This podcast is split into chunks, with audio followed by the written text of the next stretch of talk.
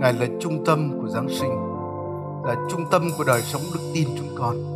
Và bởi Ngài mà chúng con nhận được ân điển dư dật càng thêm hơn. Chúa ơi, chúng con cảm ơn Chúa vì ngày hôm nay chúng con được đến đây để thờ phượng danh thánh của Ngài. Chúa ơi, chúng con cầu xin Ngài giờ phút này, xin Chúa nói với lòng chúng con qua lời của Ngài. Chúa ơi, chúng con mở rộng tấm lòng chúng con để tiếp nhận lời của Ngài. Xin Đức Thánh Linh của Ngài sức giàu cho chúng con nói lời của Ngài cũng như tiếp nhận lời của Ngài, và nguyện mọi vinh hiển đều quy thuộc về danh Ngài. Chúng con cảm ơn Ngài, chúng con tôn vinh Ngài, và chúng con hiệp lòng cầu nguyện trong danh Chúa Giê-xu Christ. Amen. Vâng, cảm ơn cả đoàn. Trước khi ngồi xuống chúng ta hãy chúc phước cho những người xung quanh chúng ta. Hãy nói chúc mừng Giáng sinh.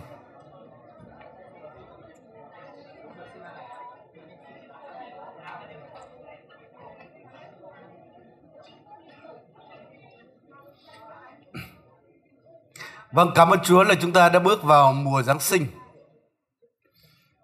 Và có thể đối với ai đó bên ngoài ấy, Giáng sinh là dịp mua sắm, hay là dịp tặng quà, hay là dịp có những bữa tiệc linh đình.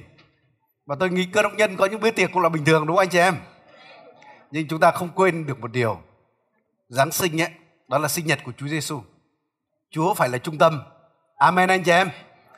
Rồi đặc biệt đối với đất nước chúng ta, ca Chúa đang làm việc, và chúng ta đều để ý thấy ấy, mỗi một mùa Giáng sinh là mùa gặt hái linh hồn rất là tuyệt vời.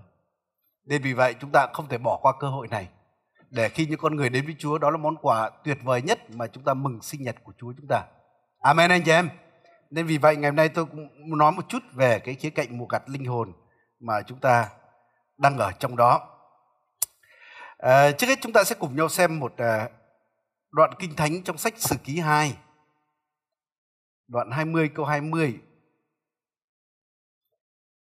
Khi chúng ta đọc sách các vua, sách Sử ký ấy, chúng ta hay thấy một cái điều, một cái sứ điệp mà rất rõ ràng trong đó, là khi có một vị vua mà lên ngôi, và nếu vị vua đó dắp lòng tìm kiếm Đức Chúa Trời, vị vua đó kính sợ Chúa, vị vua đó trông cậy Đức Chúa Trời, thì Chúa ban phước cho vị vua đó, làm cho ngôi nước của người được vững vàng, làm cho kẻ thù của người bị bại, và làm cho nước người được phước. Nhưng ngược lại ấy, nếu vị vua nào mà lên ngôi nhưng chống lại Chúa, tìm kiếm các thần tượng khác, thì sự rủa xả đến với chính vị vua đó và đến với cả quốc gia đó. Nên chính vì vậy rất là quan trọng cái tấm lòng chúng ta đối với Chúa như thế nào. Kinh Thánh có nói ấy, là con người nhìn bề ngoài. Chúng ta nhìn về bề ngoài con người, bằng cấp con người, nói hay nói giỏi hay như thế nào đó bên ngoài. Nhưng Kinh Thánh nói là Đức Chúa Trời là đấng nhìn trong lòng con người. Chúa nhìn trong lòng con người đó có tìm kiếm Chúa hay không? Con người đó có chân thật với Chúa hay không? Con người đó có trông cậy vào Chúa hay không? Và tùy theo điều đó, Chúa sẽ ban phước cho người đó. Amen anh chị em. Thì đoạn Kinh Thánh này cũng nói về một vị vua tên là Giô Sa Phát. Và khi vị vua này lên trên ngôi á, vị vua này tìm kiếm Chúa. Vị vua này đã hướng dẫn dân sự của Chúa tuân theo lời của Chúa, luật pháp của Chúa. Và đến cái đoạn này chúng ta thấy một thử thách đến với vị vua đó, là dân Moab, các kẻ thù xung quanh ấy, một đoàn quân đông đảo đến để tấn công nước Juda, tấn công vị vua này, tấn công dân của ông. Và vua Giô Sa Phát đã triệu tập một cái kỳ cầu nguyện, cả trẻ con, già trẻ, lớn bé trước mặt Chúa. Và ông cầu nguyện với Chúa là gì? Là Chúa trên trời cao, Chúa là đấng toàn năng vĩ đại, và Chúa là đấng công chính. Chúa đoái xem tất cả những điều này, và Chúa cũng nhìn thấy cái đám quân đông đảo này, và tự chúng con không có sức mà có thể thắng được đội quân này. Và khi mà họ trông cậy Chúa, họ cầu khẩn Chúa như vậy ấy, thì thần của Chúa đã giáng đổ xuống một số người trong số họ. Và Chúa nói là chiến trận này là chiến trận của ta, chứ không phải là chiến trận của các ngươi. Và các ngươi cứ đứng đó mà nhìn xem sự giải cứu của Đức Jehova. Và chúng ta biết kết cục là vị vua đó cùng với tất cả các quan trưởng, họ đã tin cậy Chúa, tin cậy lời Chúa, và họ đã ra chiến trận. Và anh chị biết khi họ ra chiến trận họ làm gì không ạ? Họ lại đặt cái đội ngũ mà ca hát đi trước đạo quân. Người ta nói là gì? Không có cái cuộc chiến nào mà lại sắp xếp một cách kỳ cục như vậy. Ngày nay chúng ta có thể thấy là thông thường có thể là tình báo đi trước đâu, hoặc là lực lượng trinh sát đi trước. hoặc là có thể là gì, binh chủng tên lửa đi trước dọn đường, hoặc là không quân đi trước. Nhưng mà đội quân của Giô Sa Phát ấy lại là một ban ca ngợi Chúa đi trước. Và anh em, khi mà họ làm như vậy ấy, thì Chúa bắt đầu can thiệp vào, làm cho quân thù tự nhiên rối loạn và tự nhiên quay lại gươm đâm chém nhau. Và dân của Chúa chỉ chạy ra mà thu chiến lợi phẩm mà thôi. Và vua Giô-sa-phát có nói cái lời này khi mà họ ra chiến trận. Ông nói với cả dân sự Chúa cái điều như sau. Đó là trong Sử ký 2, đoạn 20, câu 20, tôi xin đọc câu kinh thánh này. Sáng hôm sau, họ thức dậy sớm và kéo ra hoang mạc Thê-cô-đa. Trong lúc họ kéo ra, Giô-sa-phát đứng lên và nói: Hỡi người Giu-đa và dân cư thành Giê-ru-sa-lem, hãy nghe ta, hãy tin cậy Rê-va Đức Chúa Trời các ngươi, thì các ngươi sẽ được vững vàng. Hãy tin các nhà tiên tri của Ngài, thì các ngươi sẽ được thành công. Ở đây Giô-sa-phát nói hai cái ý như thế này ấy. Đó là gì? Là hãy tin cậy Rê-va Đức Chúa Trời các ngươi, thì các ngươi sẽ được vững vàng. Và hãy tin các nhà tiên tri của Ngài, thì các ngươi sẽ được thành công. Và cái lời này ấy, nó không chỉ dành cho dân sự lúc đó, mà cũng dành cho chúng ta ngày hôm nay. Nên nếu chúng ta tin cậy Đức Chúa Trời của chúng ta ngày hôm nay ấy, thì chúng ta cũng sẽ vững vàng. Amen anh chị em. Và nếu chúng ta tin lời các nhà tiên tri của Ngài ấy, thì chúng ta cũng sẽ được thành công. Để trước hết tôi muốn nói đến hai ý này. Có một cái điều trong đời sống chúng ta, con người chúng ta rất dễ bước theo những cái gì chúng ta nhìn thấy. Nên con người chúng ta rất dễ chúng ta tin cậy vào hoàn cảnh. Và khi hoàn cảnh mọi chuyện có vẻ là trôi chảy, ok thì chúng ta vui. Nhưng mà khi hoàn cảnh nó không như vậy thì chúng ta lại buồn. Và đời sống chúng ta cứ như hình sin lên xuống này. Và như chủ nhật trước tôi có nói ấy, nếu ai mà tin cậy hoàn cảnh ấy, đời sống của bạn rất dễ bị đau tim. Bởi vì hoàn cảnh luôn thay đổi, giống như thời tiết. Chúng ta có thấy thời tiết thay đổi không ạ? Nên hoàn cảnh sẽ luôn luôn thay đổi. Nên đừng bao giờ để lòng tin lên hoàn cảnh nhá. Hỡi con dân Chúa, hỡi các vị mục sư, đừng bao giờ tin vào hoàn cảnh. Kinh Thánh nói là chúng ta hãy bước đi bởi đức tin, chớ không bởi mắt thấy nha. Nên tại sao một con người vững vàng với một con người hay bị rúng động hay lo lắng khác nhau cái điều là lòng người ta đặt vào nơi nào. Nếu lòng mà đặt vào nơi hoàn cảnh á, thì những con người đó rất dễ lo lắng. Hơi tí là lo lắng, hơi tí là lo sợ, buồn vui, nói chung là cứ thất thường. Nhưng nếu đặt lòng tin nơi Chúa, nơi lời của Ngài, thì con người đó sẽ vững vàng. Nên vì vậy đừng có bao giờ đặt lòng tin nơi hoàn cảnh. Một cái điều tiếp theo tôi cũng muốn nói với anh chị em như thế này, là cũng đừng đặt lòng tin tuyệt đối vào con người. Đúng là con người chúng ta sống phải tin nhau, nhưng mà tôi khuyên đừng có đặt lòng tin tuyệt đối với con người. Bởi Kinh Thánh có nói ấy, là loài người là giả dối. Anh chị em, Kinh Thánh nói đó nhá, là loài người là giả dối. Nên con người là dễ quên lời hứa của mình. Tôi xin hỏi quý vị anh chị em, có ai bao giờ quên một lời hứa của mình không ạ? Anh chị em cứ hỏi con của bạn, con của bạn sẽ nhắc cho bạn rất rõ ràng. Tôi đã học được cái kinh nghiệm mà cũng chưa học được hoàn toàn. Nhất là con tôi hồi nhỏ là bớt hứa cho nó, bởi vì hứa cái gì nó nhớ dài lắm. Mà mình hứa sang năm ấy, nó cứ bảo ngày mai nó hỏi rồi, ngày kia nó hỏi tiếp. Và đúng là nhiều lúc mình quên lời hứa thật. Nên tôi cũng nói với các quý vị mục sư, những người tôi tơ Chúa nha, đừng có hứa bừa với dân sự của Chúa. Tôi biết đa số, gần như 100% các mục sư đều nói dối trong một điều. Là khi đó ai có nan đề đến bảo cầu nguyện cho tôi, bảo được tôi sẽ cầu nguyện. Nhưng về nhà nó quên mất. Nên đúng là con người là nói dối. Rồi con người chúng ta bất lực.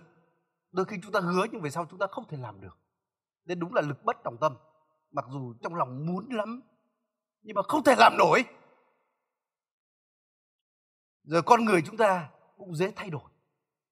Hôm nay chúng ta thấy thích người nào đó, chúng ta rất muốn làm điều gì đó tốt cho người đó. Nhưng ngày mai nhìn thấy mặt khó ưa quá, tôi quên luôn lời hứa đó đi. Nhưng mà cảm ơn Chúa, vì Đức Chúa Trời chúng ta không phải như vậy. Chúa chúng ta là đấng ngày hôm qua, hôm nay và cho đến đời đời, không bao giờ thay đổi. Amen anh chị em. Chúa không bao giờ thay đổi.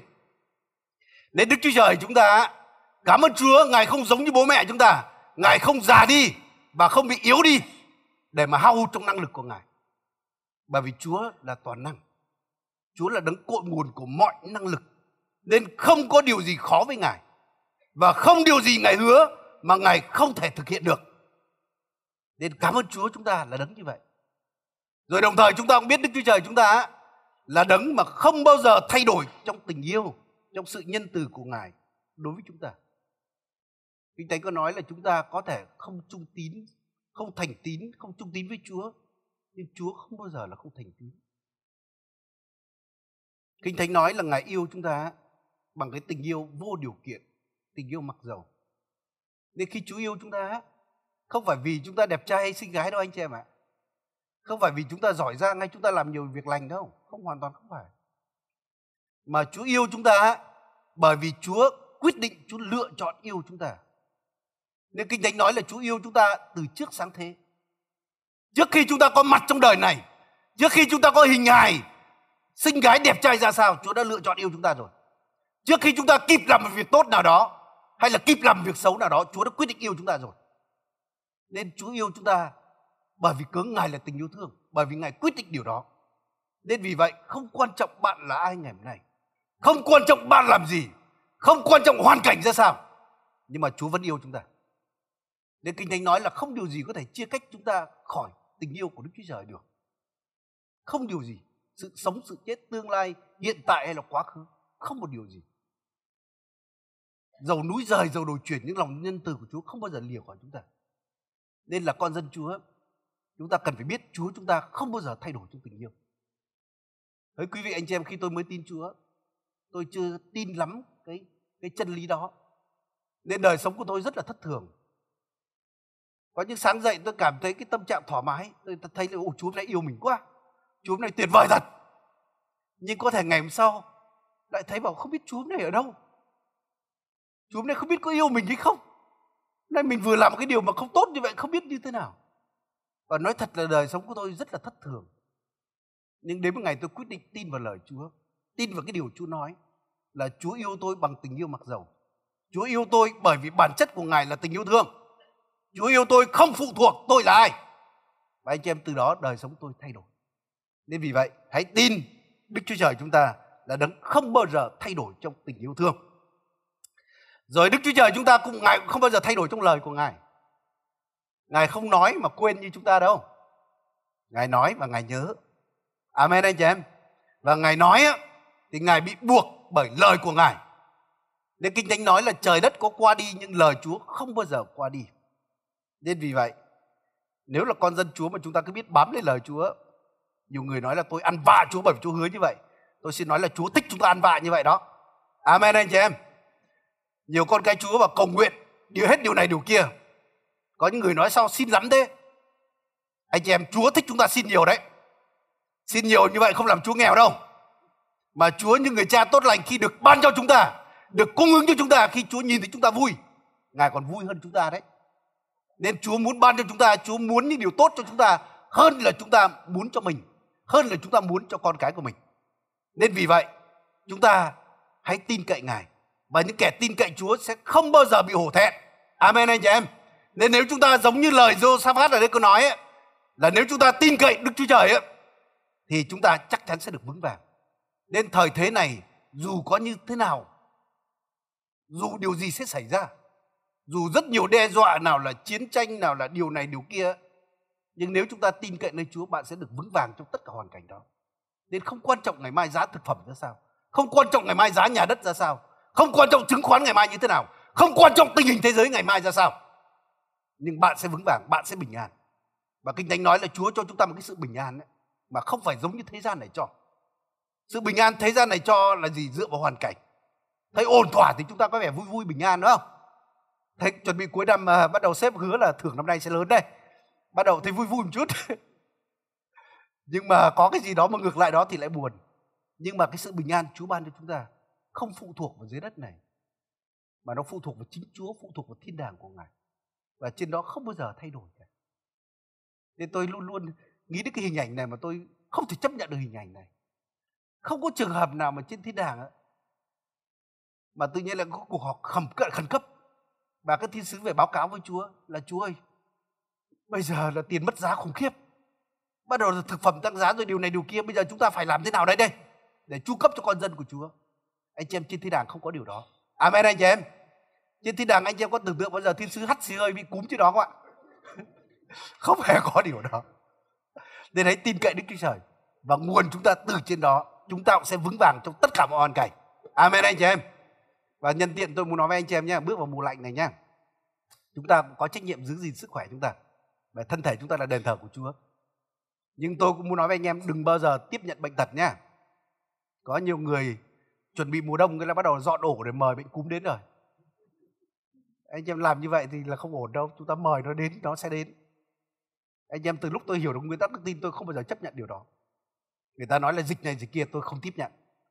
Tôi công bố là thậm chí có 1000 người bị dịch bệnh bên phải tôi, vạn người bên yếu tôi, nhưng mà nó sẽ không động đến tôi. Nhất là có nhiều dịp bệnh mắt đỏ, nhiều người bỏ thế này dễ lây, nó nhìn vào ông kia lây. Và nhiều lúc mình nhìn vào mình cảm thấy mắt mình gần gợn. Và hỡi anh chị em, lúc đó mà chỉ đơn giản là mình tiếp nhận, ồ thế này thôi mình dính rồi, anh em chắc chắn là bắt đầu bạn lại phải mua thuốc, mua đeo kính đen chuẩn bị dần là vừa, thì chắc chắn là nó xảy ra. Nhưng mà tôi hiểu nguyên tắc đức tin, tôi không bao giờ tiếp nhận điều đó. Anh chị em, tất cả mọi chuyện nó từ đức tin đấy. Ma quỷ nó cũng hành động qua cái sự sợ hãi, nên nó gieo được nỗi sợ chúng ta, mà chúng ta tiếp nhận điều đó thì nó có thể phá hại cuộc đời chúng ta. Nên thầy bói ra ma mày, nên đừng bao giờ tin mấy cái điều nhảm nhí đó nhé. Amen anh chị em. Đừng bao giờ tin được ngày hôm nay ngày lẻ, ngày hôm nay ra đường gặp gái, ngày hôm nay thế này thế kia. Anh chị em, ngày nào là ngày tốt hết, bởi vì ngày hôm nay là ngày mà Chúa tạo dựng lên, nên có ân điển của Chúa cho chúng ta. Nhiều người hỏi thế bạn tuổi gì, mà tôi là tôi tuổi người. Nói chính xác hơn, ngày nay tôi là tuổi Chúa, tôi thuộc về Chúa mà. Amen anh chị em. Nên thấy anh chị em, tôi không biết là năm tới người Việt Nam chúng ta gọi là năm gì nhỉ? Năm con gì?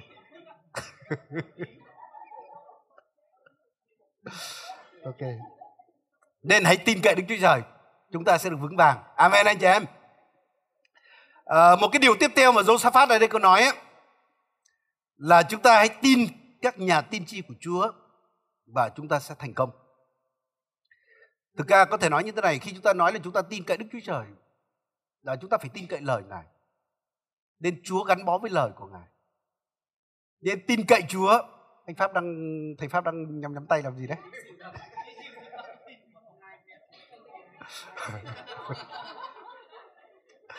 Rất giống thầy. Nên tin cậy Đức Chúa Trời có nghĩa là chúng ta phải tin lời Ngài. Và nếu không tin lời Chúa có nghĩa là không tin vào Đức Chúa Trời. Nên vì vậy chúng ta cần phải đặt lòng tin tuyệt đối, trước hết là vào lời đã chép, hay là lời Logos của Đức Chúa Trời. Amen anh chị em. Nhưng tôi muốn nói một cái ý khác hôm nay ấy, là chúng ta cũng cần phải tin vào những cái lời Rema, là những lời sống của Chúa, những lời mà phán trực tiếp của Chúa cho con người cụ thể, trong một hoàn cảnh cụ thể, trong một thời điểm cụ thể. Và cái lời đó Đức Thánh Linh có thể phán với trực tiếp với lòng chúng ta. Chúa có thể phán qua những tôi tớ Chúa, qua những nhà tiên tri được kiểm chứng. Và tất nhiên những lời đó nó phải phù hợp với Kinh Thánh. Và khi chúng ta có những lời đó, anh chị em, chúng ta cần phải tin những lời đó. Nếu chúng ta đọc về những anh hùng đức tin trong sách Hebrew, những con người đó đều thay đổi thế hệ của họ, thời đại của họ, chỉ vì cớ họ nhận được cái lời sống từ Đức Chúa Trời. Noe chỉ nhận được một lời đóng tàu. Tiếng Việt có hai câu đó, đóng tàu. Và ông đã trả giá 100 năm mà cả 100 năm cho cái việc đó, bị người đời coi là điên khùng. Nhưng vì cớ ông tin lời Rema đó, và ông có thể thay đổi cả thế hệ, thời đại của ông. Ông cứu cả thế giới. Amen anh chị em. Nên lời sống của Chúa là lời mà rất tuyệt vời, rất là đặc biệt. Và anh chị em, tôi muốn đọc cho anh em cái lời tiên tri mà thực ra cuối năm ngoái có một nữ tiên tri của Đức Chúa Trời, bà Cindy Jacob, vào tháng 12 năm 2016. Bà cầu nguyện và có một loạt lời tiên tri cho các quốc gia. Và có một lời tiên tri cho Việt Nam nhé, tháng 12 năm ngoái nhé. Ở đây nói tiên tri lại cụ thể. Khi nói về Việt Nam, bà lại nói về Hà Nội này. Là Hà Nội đang được chuẩn bị để trở thành ngôi sao của châu Á, vì cớ số người sẽ được cứu tại đây. Nên bà nói trước là gì? Hà Nội sẽ là ngôi sao của châu Á, vì cớ rất nhiều người được cứu. Rồi cơn phấn hưng này sẽ tác động lớn đến cả những người mà cầm quyền.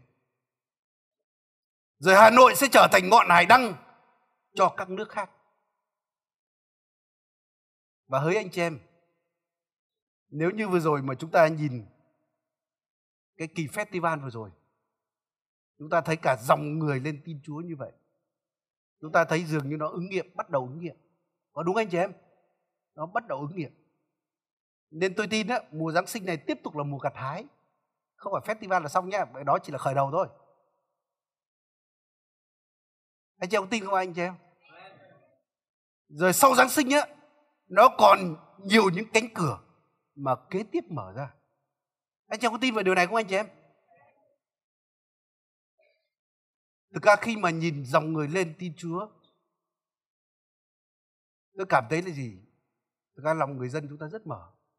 Tôi biết mục sư Joseph và những anh em trong đội truyền giáo nội đô rất là tích cực trong thời gian qua. Họ gửi danh sách hết người này tin Chúa, hết người kia tin Chúa, rất nhiều người. Nên chúng ta thấy là gì? Là đúng là mùa gặt đã chín vàng. Amen anh chị em. Nên nó cũng giống như lời Chúa Giê-xu đã nói cách đây khoảng gần 2.000 năm trước. Chúa nói là mùa gặt thật trúng, nhưng thợ gặt thì ít. Vậy hãy cầu xin chủ mùa gặt, sai thợ gặt và mùa của Ngài. Nên nếu thời Chúa Giê-xu nói là mùa gặt đã chín vàng, thì thời ngày nay chúng ta thấy nó còn chín vàng hơn rất nhiều. Và lời Chúa nói là chúng ta cần phải cầu xin chủ mùa gặt để sai con gặt đến trong mùa của Ngài. Hỡi anh chị em, chúng ta sống trên đất này, nếu sống thọ thì chúng ta được 250 đúng không ạ? Nhưng mà 250 so với cả cõi đời đời, nó là con số 0 thôi. Nó chỉ là một khoảng khắc thôi. Nhưng mà cái quãng đời, mà cái khoảng khắc đó ở trên đất này lại cực kỳ quan trọng. Nó quyết định cả cõi đời đời sau này. Nên vì vậy, quyết định tin nhận Chúa Giê-xu trên đất này là quyết định mà quan trọng nhất trong cuộc đời của bạn, và trong cả cõi đời đời nữa. Rồi khi chúng ta là con dân Chúa rồi á, thì cái hướng chúng ta sống trên đất này nó cũng xác định cái phần thưởng tương lai như thế nào. Nên nếu chúng ta là người mà không khôn ngoan á, chúng ta vung phí nhiều điều mà không lo đầu tư vào cõi đời đời, trên thiên đàng chúng ta sẽ có nước mắt, chúng ta sẽ hối tiếc rất nhiều. Bảo tại sao lại tiếc như vậy, tại sao lại phí phạm bao nhiêu tài nguyên, bao nhiêu công sức thế này thế kia. Nên vì vậy là con cái Chúa khôn ngoan á, thì chắc chắn khi sống trên đất này, người ta cũng nghĩ đến cõi đời đời. Người ta sẽ xây dựng, người ta sẽ làm điều gì đó để cho thiên đàng được vui mừng, cho Chúa trên trời được vui mừng. Nhưng mà Kinh Thánh có nói đến cái niềm vui rất lớn trên thiên đàng. Trong sách Luca đoạn 15 câu 7 câu 10 đều nói đến điều đó. Là có sự vui mừng rất lớn trên thiên đàng khi có người hư mất về với Chúa. Nên chúng ta có thể dâng hiến, chúng ta làm điều tốt này, điều tốt kia cũng khiến thiên đàng vui mừng. Nhưng thiên đàng vui mừng hơn nhiều khi có một linh hồn được quay trở về nhà cha. Amen anh chị em. Cũng giống như trong một gia đình ấy, hai vợ chồng có thể có một đứa con. Ở đây có một số người như vậy đúng không? Tôi thấy là hội thánh chúng ta ngày nay tăng trưởng cơ học rất là nhiều. Thấy trẻ con nói chung rất là đông. Và chúng ta biết là gì, trong một gia đình khi một đứa nhỏ sinh ra có tiếng khóc, có tiếng la, có sự vất vả. Nhưng có một điều chắc chắn có, đó là có niềm vui. Có đúng anh chị em? Nên thực ra trong bệnh viện ấy, là cái nơi mà tiếng la hét rồi khóc lóc rồi, khi mà bởi vì sinh những đứa nhỏ ra nó khóc mà. Nhưng mà trong đó có niềm vui, có sự sống. Còn một nơi mà phẳng lặng như tờ, nhưng mà đó không có niềm vui một chút nào cả. Anh chưa biết ở đâu không ạ? Vâng. Tôi thấy đặc biệt là khi ở bên Nga, khi tôi sang bên những đất nước khác ấy, ở Nghĩa Trang, người ta biến thành những công viên. Ở đó lặng như tờ, nghe cả tiếng gió thoảng nhẹ qua. Nhưng ở đó không có sự sống, có sự chết thôi. Nên vì vậy nếu hội thánh mà ồn ào một chút, bởi vì nhiều người tin Chúa mới, cái đó là phước hạnh, đó là niềm vui đó. Amen anh chị em. Nên tôi xin nói là dù chương trình chúng ta trong hội thánh có vui đến đâu, toàn những tay khéo nói lên trên này, nói đủ các trò này trò kia, nhưng cái đó không thể vui được bằng là có những người tin Chúa, có những người mới được sinh ra trong nước thiên đàng. Và trên trời vui mừng, mà chúng ta cũng vui mừng. Tôi nhớ ngay cả cái đêm đầu tiên ở tại cái festival vừa rồi, đêm tối thứ 6, thực ra một năm vừa rồi là bản thân tôi cũng rất nhiều cái căng thẳng, rất nhiều áp lực, rất nhiều những cái sự mà thực ra cũng vất vả. Nhưng mà khi tôi chứng kiến cái dòng người lên đáp ứng cái tiếng kêu gọi tiếp nhận Chúa, và tự nhiên là lòng tôi tan chảy. Lòng tôi cái niềm vui rất là kỳ lạ nó đến.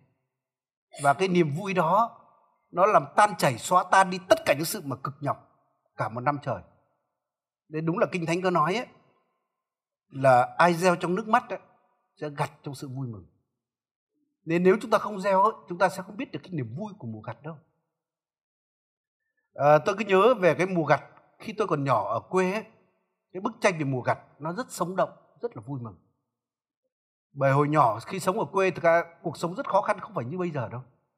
Đôi khi quanh năm phải ăn độn sắn, độn được khoai lang là rất là ngon. Rồi ăn cháo nhiều hơn ăn cơm. Và mỗi cái vụ gặt đến ấy, nó rất là vui. Bởi những mùa gặt là được ăn cơm không phải độn, ăn cơm không phải là cháo. Và tôi tưởng tượng cái mùa gặt là cực kỳ vui nhộn, cả làng rất là nhộn nhịp, rất là vui mừng. Và anh chị em hãy nhớ như thế này, là khi mùa gặt đó, là không chỉ có những người mà ra gặt, mà có những người bó lúa, đúng không? Rồi có những người mà gánh lúa trở về, rồi có những người tuốt lúa, có những người phơi lúa đó ra, có những người mà đưa lúa đó vào kho. Rồi trong mùa gặt đó, là có những người ở nhà phục vụ, không ở ngoài cánh đồng, họ phục vụ nấu ăn cho những thợ gặt. Rồi hồi nhỏ có những lần mà tôi chỉ là chân lon ton là tôi mang nước cho thợ gặt.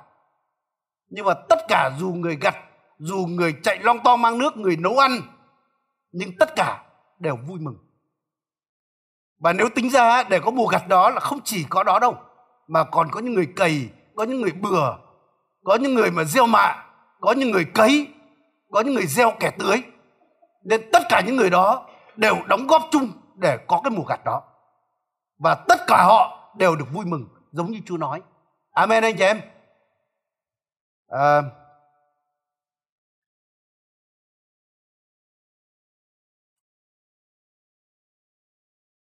Tôi muốn nói một cái ý như thế này. Như vừa rồi tôi nói là trong mùa gặt không chỉ có thợ gặt đâu, mà theo người ta thống kê ấy, tôi có nghe một thống kê như thế này, là trong những hội thánh ấy, chỉ có khoảng 10% những người mà ra đi trực tiếp rao giảng tin lành. Chỉ có 10% thôi.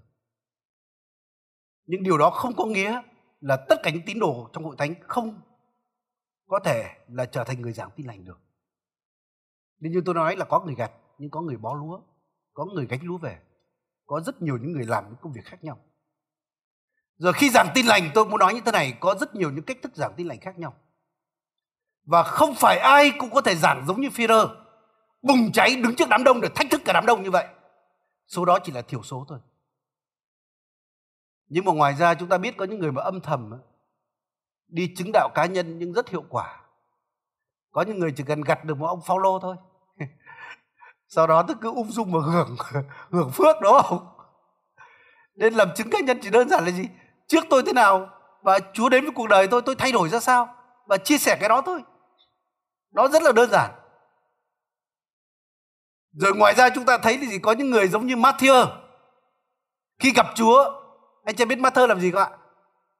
Làm một bữa tiệc liên hoan trong nhà mình và mời Chúa Giê-xu đến giảng. Ông có phải giảng không ạ? Không. Nên tôi biết nhiều bạn rất sáng tạo, sinh nhật của mình cũng biến thành buổi truyền giảng được. Mời các bạn đến và nhờ một ai đó đến giảng. Rất nhiều. Tôi biết ngày trước có một cái phong trào của anh em mà thanh niên CCC ấy, nghĩ đủ ra các cơ hội để mà truyền giảng tin lành. Nên một cách là giống như Matthew đây là một cách rất là hay. Rồi tiếp theo có những người như anh Rê, đúng không? Thì đơn giản dắt anh mình đến thôi, đến hội thánh thôi.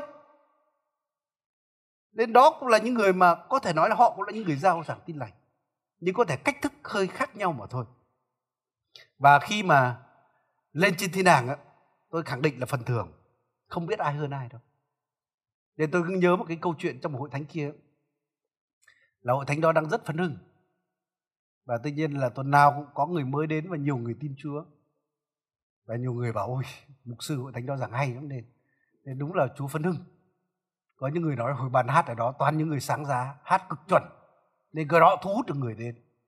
Có người nói là bảo ban phục vụ đó tổ chức rất là chuyên nghiệp, nên vì vậy mới được phấn hưng như vậy. Và anh chị em đến một ngày kia trong hội thánh đó, có một đám tang, một bà cụ về với Chúa. Và hội thánh đông người, người ta nghĩ đó là chuyện bình thường. Bây giờ tôi cụ hết thời hạn trên đất để cụ về trên kia thôi. Chúc mừng cụ, vui cho cụ. Nhưng rất kỳ lạ, những buổi nhóm sau bắt đầu là gì? Vẫn ông mục sư giảng như vậy, vẫn ca đoàn hát như vậy, vẫn những người phục vụ như vậy. Nhưng buổi nhóm không còn được sống động như trước nữa. Bắt đầu người mới đến ít dần, không còn nếm trải những cái sự phấn hưng giống như trước kia nữa. Và tất cả vò đầu bứt tai và không hiểu chuyện gì xảy ra. Và đến một ngày kia ông mục sư ấy, ông đến thăm gia đình của bà cụ kia. Và khi đến thăm gia đình đó thì người ta đã đưa ông mục sư đó lên phòng của bà cụ. Và cái phòng đó sàn bằng gỗ thịt. Và một cái góc phòng là tự nhiên nó rất là mịn. Bởi vì đó là nơi bà cụ quỳ gối rất nhiều ở đó. Và lúc đó Chúa nói với người mục sư ấy, là sự phấn hưng của hội thánh con nằm ở đây này. Không ai biết bà cụ đã làm gì, không ai biết là bà cụ đã từng cầu thay cho hội thánh như thế nào. Và người ta nghĩ là gì? Những người đứng trên sân khấu này, những người mà phục vụ nhìn thấy được, là những người đó là tạo nên cái mùa gặt đó. Nhưng không, họ có phần, nhưng bà cụ kia có phần lớn hơn rất nhiều. Nên lên thiên đàng tôi khẳng định là bà cụ kia phần thưởng lớn hơn nhiều những người kia. Amen anh chị em. Nên vì vậy chúng ta có thể bằng cách phục vụ, bằng sự cầu nguyện, bằng rất nhiều cách khác nhau để chúng ta có thể đưa tội nhân đến tiếp nhận Chúa. Nên tôi nhớ ngay cả chúng ta cũng hay thực hiện cái chương trình Alpha đó. Khi Alpha, đôi khi nhiều người thì chỉ bảo ôi, cái người thuyết trình này hay thế nên tự nhiên có người tin Chúa. Nhưng anh chị em không hẳn đâu. Nếu không có những người mời đến, nếu không có những người nấu ăn, nếu không có những người phục vụ thì không có kết quả đó đâu. Và tôi thấy một cách rất là tuyệt vời, đó là khi kết quả có những người được cứu, những người được thay đổi, thì những người nấu ăn cũng vui mừng. Có đúng anh chị em?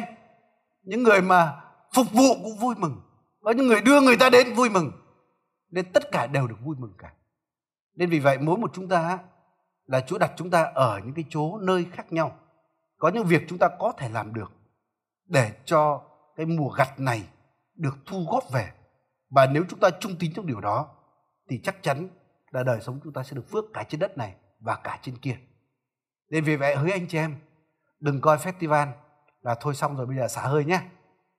Hãy nói người bên cạnh nhé, đừng bao giờ xả hơi nhé. Hãy nói tiếp người bên cạnh là gì? Bạn chỉ xả hơi khi lên trên kia thôi nhá.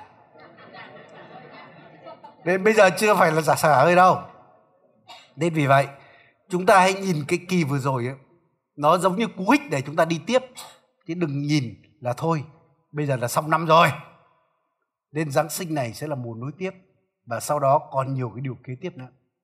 Nên vì vậy xin Chúa giúp cho hội thánh chúng ta là hội thánh vươn ra cứu người. Và khi chúng ta như vậy chúng ta sẽ được phước. Amen anh chị em. Nên giờ phút này xin mời tất cả chúng ta cùng nhau đứng dậy. Chúng ta đến cầu nguyện với Chúa.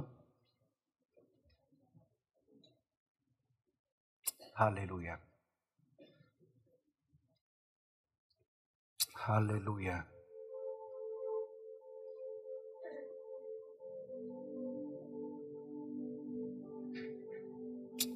Chúa ơi, cho con đến trước ngôi của Ngài. Cho con cảm ơn Chúa là Đức Chúa Trời của chúng con. Đấng không bao giờ thay đổi. Không bao giờ thay đổi trong năng lực, quyền năng của Ngài.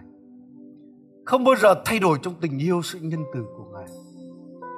Không bao giờ thay đổi trong lời của Ngài. Hãy giúp chúng con đặt lòng tin trọn vẹn nơi Ngài. Và chúng con sẽ không bao giờ bị hổ thẹn. Ngài là vầng đá của các thời đại. Hãy giúp chúng con tin cậy Ngài, để chúng con cũng vững vàng.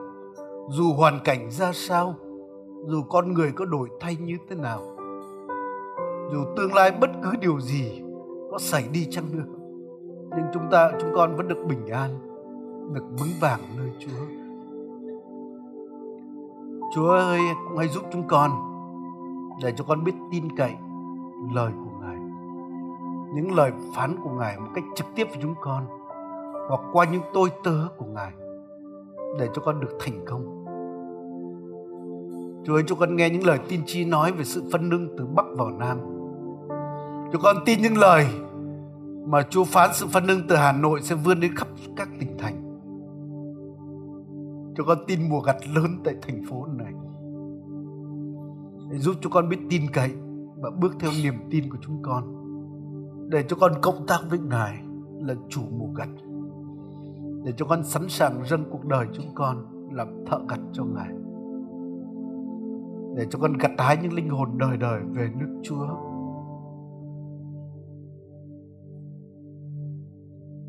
Xin mỗi một chúng ta hãy cứ tiếp tục cầu nguyện. Hãy cầu xin Chúa là xin Chúa hãy sử dụng con trong mùa Giáng sinh này và sau mùa Giáng sinh này để thu góp những linh hồn về cho Chúa, để đưa những con người đáng ra họ phải xuống địa ngục để họ được lên thiên đàng. Hallelujah.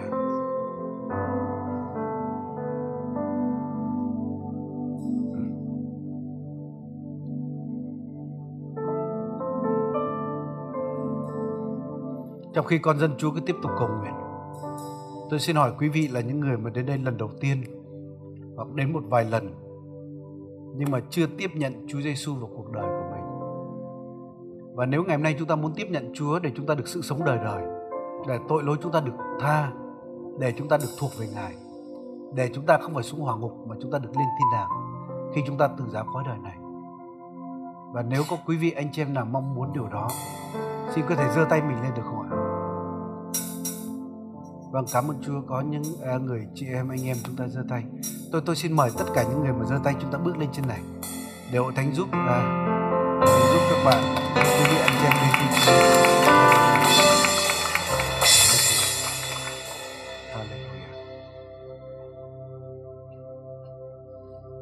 Còn ai không ạ? Nếu còn ai hãy bước lên trên này. Quyết định này chúng ta sẽ không bao giờ hối hận đâu. Quyết định là quan trọng nhất trong cuộc đời chúng ta. Chúng ta hỏi người bên cạnh chúng ta còn ai không ạ? Hallelujah. Hallelujah. Vâng, cảm ơn Chúa. Cảm ơn Chúa vì bà rồi các chị em, anh em đã đáp ứng cái lời kêu gọi này.